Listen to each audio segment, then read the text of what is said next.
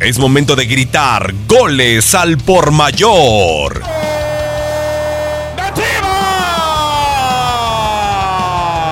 Univisión Deportes Radio presenta la previa de la Liga MX.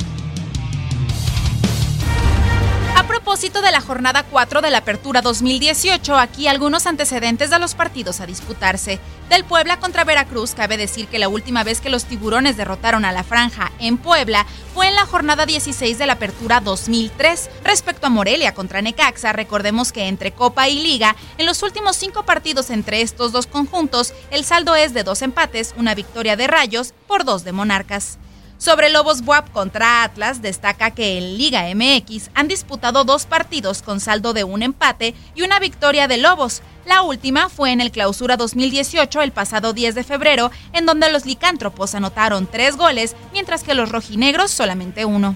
Sobre León contra Querétaro destaca que la última vez que Gallos derrotó a los Panzas Verdes en León fue en la Apertura 2015 con un resultado de 4 a 5 a favor de los Gallos Blancos.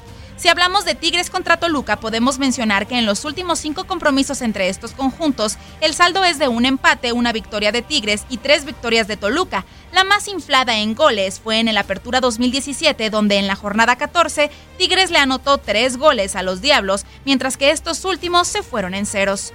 Del América contra Monterrey destaca que la última vez que Rayados derrotó a las Águilas en el Azteca fue en el Clausura 2012, cuando en la jornada 13 el resultado fue 2 a 3.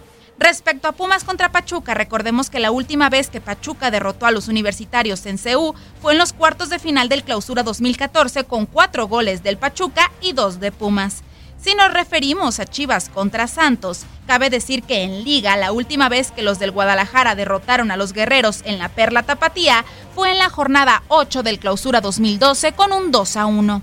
Por último, sobre Tijuana contra Cruz Azul, sabemos que en los cinco más recientes compromisos entre estos dos, el saldo es de dos empates, una victoria de los cementeros por dos de Cholos. Con información de Toño Murillo, Leslie Soltero, Univisión Deportes Radio. Univisión Deportes Radio presentó la previa de la Liga MX.